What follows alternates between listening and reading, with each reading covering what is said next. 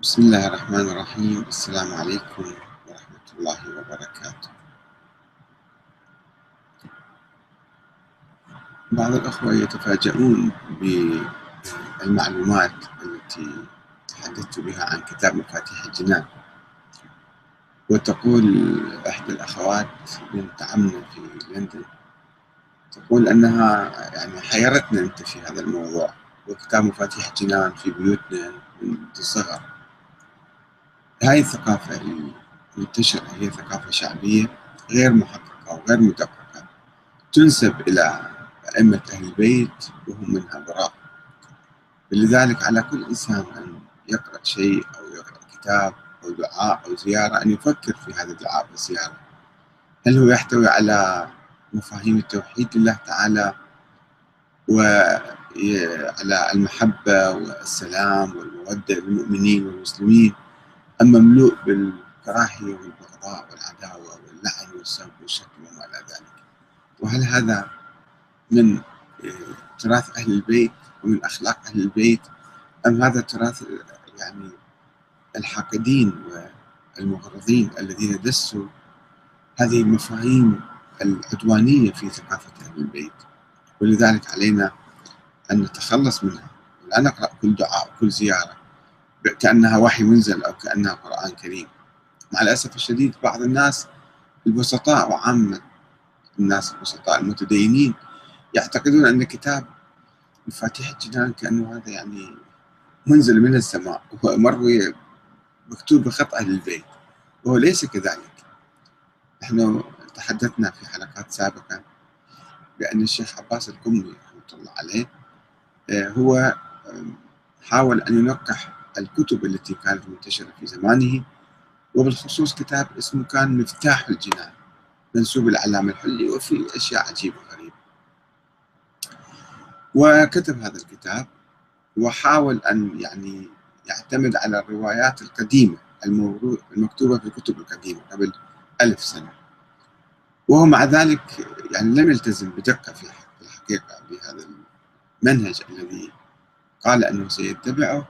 وحتى الروايات القديمة بحاجة إلى تنقيح إلى تحقيق وإلى إلى بحث وليست كل رواية مكتوبة في كتب الكافي أو بكذا هي صحيحة.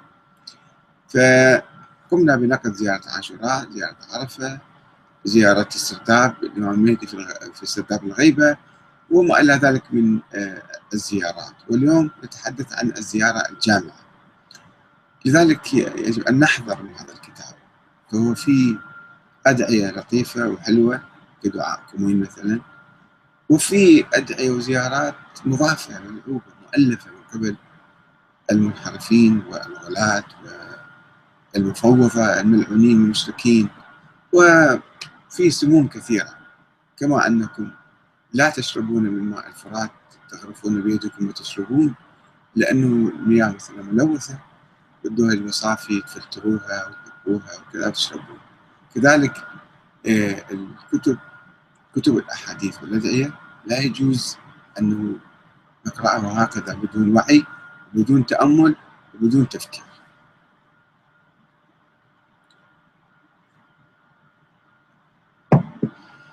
الآن تحدث عن الزيارة الجامعة.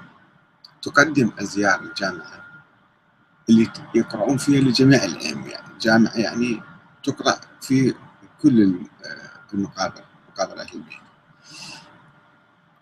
تقدم في البداية موقفا خاصا منهم حيث تبدأ بالسلام عليهم ثم تصفهم بأنهم معدن الرسالة ومختلف الملائكة ومهبط الوحي ومعدن الرحمة وخزان العلم وأمناء الرحمن وحجج الله حجج الله على أهل الدنيا والآخرة والأولى وحفظته سر الله وأوصياء نبي الله. وكل هذه المفاهيم بحاجة إلى تحقيق وتأكيد وتثبت يعني. وتؤكد على أنهم الأئمة المعصومون المصطفون وأن الله اصطفاهم بعلمه وارتضاهم لغيبه واختارهم لسره واجتباهم بقدرته ورضيهم خلفاء في أرضه وجعلهم حججا على بريته. يعني هذه نظرية الإمامية مركبة في هذه الزيارة. وترتفع الزيارة بالأئمة إلى درجة غالية جدا حيث تعطيهم بعض أدوار الله تعالى. فتخاطب الأئمة هكذا. إن إياب الخلق إليكم وحسابهم عليكم. وذلك خلافا لقول الله تعالى الصريح في القرآن الكريم. إن إلينا إيابهم ثم إن علينا حسابهم. الله القرآن أحنا نحاسب الناس. الناس يرجعون إن إنا لله وإنا إليه راجعون. هذه الزيارة تقول لا ترجعون للأئمة الدور من أدوار الله تعالى. وإذا كانت الزيارة قد ارتفعت بالأئمة إلى هذه الدرجة المغالية فليس من الصعب بعد ذلك أن تخاطبهم وكأنهم في منزلة الأنبياء أو أعلى من الأنبياء حيث تقول بلغ الله بكم أشرف محل المكرمين. وأعلى منازل المقربين وأرفع درجات المرسلين حيث لا يلحقه لاحق ولا يفوقه فائق ولا يسبقه سابق ولا يطمع في إدراكه طامع حتى لا يبقى ملك مقرب ولا نبي مرسل ولا صديق ولا شهيد إلا عرف جلالة أمركم وعظم خطركم وكبر شأنكم وقرب منزلتكم منه. تضخيم بلا أي مستند قرآني أو مستند من الرسول فقط زيارة واحد يتكلم مع الأئمة ويصعد بهم. زين منو كتب الزيارة؟ منو رواها؟ منين جتي شنو؟ سندها؟ الناس ما يبحثون يقرأ اقرأ وهكذا ينظر إلى الأئمة هاي النظرات المغالية. ولكن ما فائدة هذا الولاء والتعظيم؟ وكيف يمكن تقديم فروض الطاعة لهم؟ وقد مضى الزمان وذهب أهل البيت. إن الجواب يأتي في الفقرة اللاحقة. تتحدث عن المستقبل وتقول أنا مؤمن بإيابكم مصدق برجعتكم منتظر لأمركم مرتقب لدولتكم آخذ بقولكم عامل بأمركم مستجير بكم. وعندما تخاطب الزيارة الأئمة قائلة إن آيات الله إن آيات الله لديكم وعزائمه فيكم. ونوره وبرهانه عندكم وأمره إليكم. شفتوا كيف يعني وضعت الأئمة بموضع عالي جدا. فمن الطبيعي أن يصبح الأئمة المحور الفاصل بين الحق والباطل. ولذلك تقول من والاكم فقد والى الله ومن عاداكم فقد عاد الله ومن أحبكم فقد أحب الله ومن أبغضكم فقد أبغض الله ومن اعتصم بكم فقد اعتصم بالله. وتضيف من أتاكم نجا ومن لم يأتكم هلك. الله يعني الله يودي بالنار أو سعد من والاكم وهلك من عاداكم وخاب من جحدكم وظل من فارقكم وفاز من تمسك بكم وأمن من لجأ إليكم وسلم من صدقكم وهدي من اعتصم بكم. من اتبعكم فالجنة مأواه ومن خالفكم فالنار مثواه ومن جحدكم كافر. ومن حاربكم مشرك ومن رد عليكم وهو في أسفل درك الجحيم. طيب الآن إحنا كيف يمكن نوالي الأئمة؟ كيف نتبعهم؟ كيف نمشي معهم؟ كل أربع خمس مسائل واردة عنهم. كله بالفقه أربع خمس مسائل عندنا ما عندنا أكثر من هيك. طيب شنو ميزة شنو سووا يعني بالدين أو بالإسلام أو بالفقه أو بكذا؟ مسائل بسيطة أربع خمس مسائل صدقوني مو أكثر من هيك. ونجعل محور الدين محور الحياة محور الكفر والإيمان. هم أهل البيت من وين؟ على أي شيء اعتمدنا؟ شنو المستند في ذلك؟ مو معلوم. وهذا يولد عنف بعدين. أي واحد ما يجي لأهل البيت أي واحد ما يعرفهم ما, ما يقول بهم هذا يصبح كافر جاحد في النار كذا. يولد عنف طائفي وبعدين تصير صراعات وحروب وتقوم الزيارة زيارة الجامعة. بتكريس مفهوم التبري فتقول برئت إلى الله عز وجل من أعدائكم. الوهميين طبعا تختلق أعداء وهميين وتتبرى من عندهم. ومن الجبت والطاغوت. ترمز بهم إلى أشخاص معينين. والشياطين وحزبهم الظالمين لكم الجاحدين لحقكم والمارقين من ولايتكم والغاصبين لإرثكم. طيب وين هم الآن؟ شو نسوي لهم الآن إحنا؟ الشاكين فيكم. إذا واحد شاك واحد مو فاش إنسان. المنحرفين عنكم. ومن كل وليجة دونكم وكل مطاع سواكم. ومن الأئمة الذين يدعون إلى النار. شيء بالتاريخ وإحنا جاي نسوي معارك عليه في العصر الحاضر. وفي هذا السياق تنتقل الزيارة لتتخذ موقفا عنيفا من الآخرين فتقول في مخاطبة الأئمة. إن الراغب عنكم مارق والمقصر في حقكم زاهق. حكمنا على الناس كلهم صاروا مزين كفار وفسقوا مشركين. إذا فإن هذه الزيارة والزيارات الأخرى وخاصة زيارة عاشوراء كما مر في حلقة سابقة تقوم ببناء نظرية الإمامة في نفوس من يقرأها. تكرس الشيء هذا. فتعطي لأئمة أهل البيت موقعا يشابه النبوة. يوجب الطاعة والتسليم ويحرم المخالفة أو التخلف والمروق والخروج عليهم.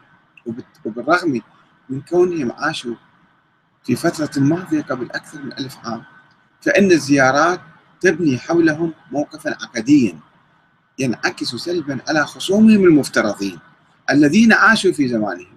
ثم يمتد الموقف ليشمل أتباع الفريقين الآن. وبما أن الزيارات تشكل آه، حزبا تاريخيا تابعا إلى الأئمة عبر الزمان أنه إحنا من حزبكم. فإنها تفترض استمرار المعركة المزعومة بين أهل البيت وخصومهم وانتقالها إلى الأجيال اللاحقة إلى يوم القيامة. باعتبار كل من لا يؤمن بأهل البيت أي يواليهم معاديا لهم مخالفا ومارقا ومقصرا. أن الولاء لأئمة أهل البيت في زمانهم يمكن أن يكون مفهوما ومعقولا وذا معنى باعتبار وجود أشخاصهم والالتفاف حولهم واتباعهم ومشايعتهم في مقابل خصومهم السياسيين من الأمويين والعباسيين. يعني يمكن نفهم الشغلة هذه. ولكن الولاء لهم يفتقد أي معنى حيوي في الزمن التالي بعد ما هم راحوا. حيث يستحيل الالتفاف حولهم سياسيا أو تنصيبهم في منصب الخلافة والإمامة. ولا يمكن إلا التعبير عن الحب لهم. وهذا أمر لا يختلف عليه المسلمون من جميع الطوائف يحبون أهل البيت ونحن نحب أهل البيت. مو أكثر من هذا ما عندنا شيء آخر حصله من عندهم الآن. ولا يسأل آه عفوا. إلا إذا حولنا معنى الولاء لا يعني هذا الأمر الحب ما نختلف عليه. إلا إذا حولنا معنى الولاء إلى مفهوم اعتقادي كأنه جزء من الدين.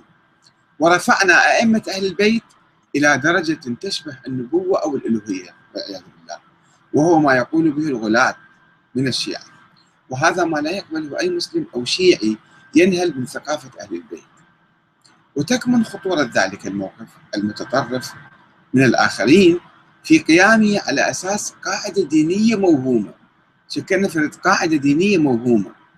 باعتبار أن الزيارات واردة عن أئمة أهل البيت ولا يشك أي شيعي عادة بصحة هذه الروايات أو الزيارات ولا يسأل عن سندها بل يعتمد على وجودها ضمن كتاب مفاتيح الجنان وكتب الأدعية الأخرى فإذا هاي صارت يعني كأنه وحي منزل.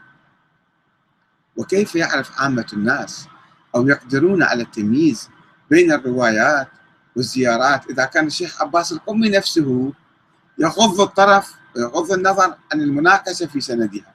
لمجرد روايتها في كتب الأقدمين صارت عنده صحيحة هاي الرواية ويعتبر ذلك ضمانة للصحة. هذول الأخباريين إيش يعتقدون؟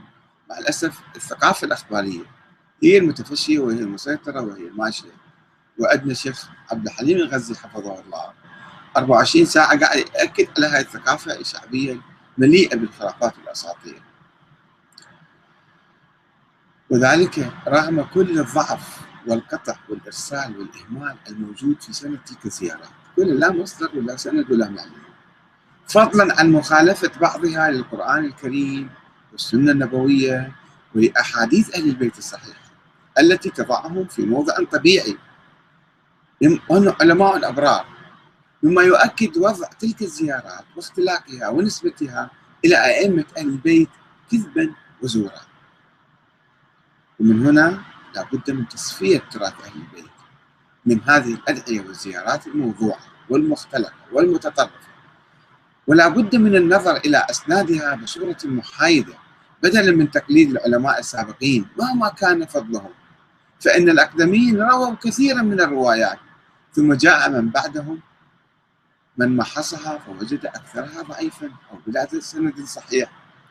ولا يجوز الاحتجاج بالتزام العلماء السابقين بها فإن كثيرا منهم إخباريون وحشويون يجمعون في كتبهم الغث والسمين ولا يفرقون بين الصحيح والضعيف.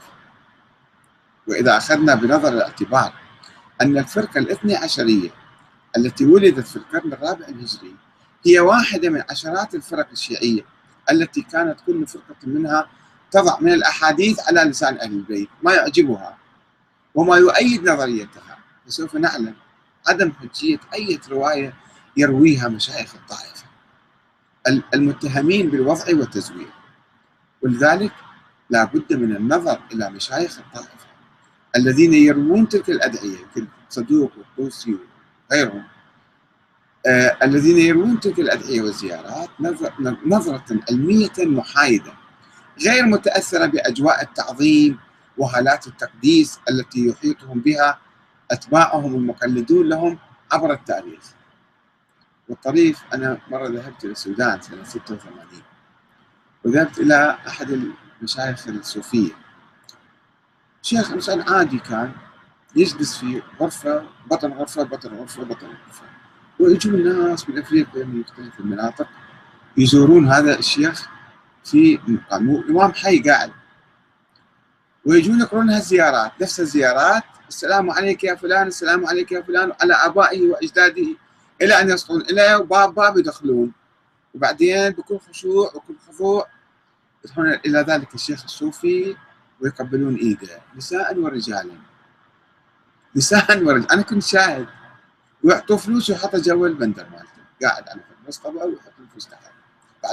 ما عنده قبر حتى يحطوا الفلوس بالقبر. لا يعطوا بيديه.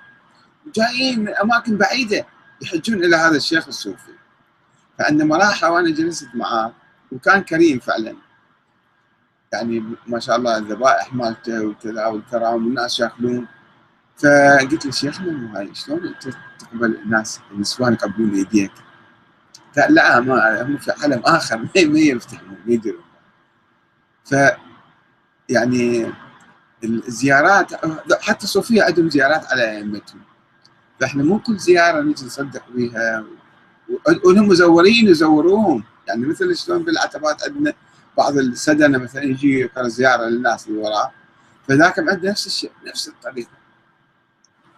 لذلك أنا أدعو الناس في الحقيقة أن يحذروا من كتاب مفاتيح الجنان ولا يقرأوا كل رواية باعتبارها وحي منزل. يفكروا على العلماء المحققين المجتهدين على رواية معقولة مو معقولة شلون الأفكار اللي بيها وينقحوها وينقوها وإن شاء الله بالحوزة طلاب علم بدل ما يشتغلون بالطهارة والنجاسة ويألفون كتب فوقها وما في شيء جديد فيها يروحوا ينقحوا هالروايات والأدعية والزيارات ويقوموا بثورة ثقافية. نحن الآن بحاجة إلى القيام بثورة ثقافية حتى ننقي الدين وإلا الناس يعني بدأوا يهربون من الإسلام. موجة الإلحاد آه، طاغية وكبيرة وواسعة من الخرافات والأساطير والغلو بالأئمة وما إلى ذلك. علينا أن آه، ننقي حتى مذهب أهل البيت. مذهب أهل البيت في آه، القرن الرابع والقرن الثالث انتشر في كل العالم الإسلامي لماذا الآن محصور في بعض البلاد؟ لهذه الخرافات والأساطير. صدقوني إذا نقحت مذهب أهل البيت من هذه الخرافات والأساطير مذهب علي والحسين سوف كل المسلمين يصبحون موالين لأهل البيت لأنهم يشوفون كلامهم معقول كلامهم عصري حيوي مفيد مو مضر ما ي... ما عداوه وبغضاء وكراهية للآخرين. و يعني يعني ما أقول يصبحون شيعة ما مو مشكلة يعني يصبحون شيعة أو لا ولكن ثقافة أهل البيت تنتشر في كل العالم. الآن الذي يمنع من انتشار ثقافه أهل البيت هالخرافات والاساطير اللي متراكمة وموسخة مذهب أهل البيت مع الأسف الشديد. أي واحد حريص على مذهب أهل البيت عليه أن يغسل هذا المذهب من هذه القذارات والأوساخ العالقة به. عليه أن ينقي هذا الماء العذب الزلال ينقيه ويصفيه ويفلتره ويقدمه للناس حتى يشوف الناس شلون يشربون هذا الماء ويستمتعون فيه. فإحنا مشكلتنا الخلط بين الثقافة الإسلامية القرآنية ثقافة النبي ثقافة أئمة أهل البيت وبين ثقافة الغلاة والمشركين والمفوضة بمختلف فرقهم. والناس الأسطوريين والخياليين يجي يجيب لك قصص وإذا ما آمنت بها أنت كفرت إذا ما آمنت بضلع الزهرة الزهرة مكسور. انت تصير الظالم وظل مثل سيد محمد حسين فضل وإذا أنت ما قبلت رد الشمس أنت بعد اوه شلون؟ قاعد. أنت مقصر. مقصر. أنت مو تعرف فضل البيت وإذا ما أمنت بالإمام الغائب اللي ما أكو أي دليل على وجوده أنت مصير شنو؟ مصير كفرت بنظرية الإمام. فهالتعظيم وهالتبجيل وهالكذا يعني هذا شنو يسوي في المجتمع؟ لازم ننظر إلى اثار النفسية والعقديه والإجتماعية والسياسية. وأخشى أن يتحول هذا. وفعلا في بعض الناس بسرعة يقول لك أنت ارتديت ومستعد يقتلك على هالعقيده اللي يحملها بهالثقافة اللي حاملها براسه. فأي نقد أي محاولة إصلاح أي محاولة آه، تجديد أو تنظيف لمذهب أهل البيت يعتبر أنت قاعد تعادي أهل البيت. لازم تقول مثله أنت تصير مغالي مثله حتى تصير خوش آدمي.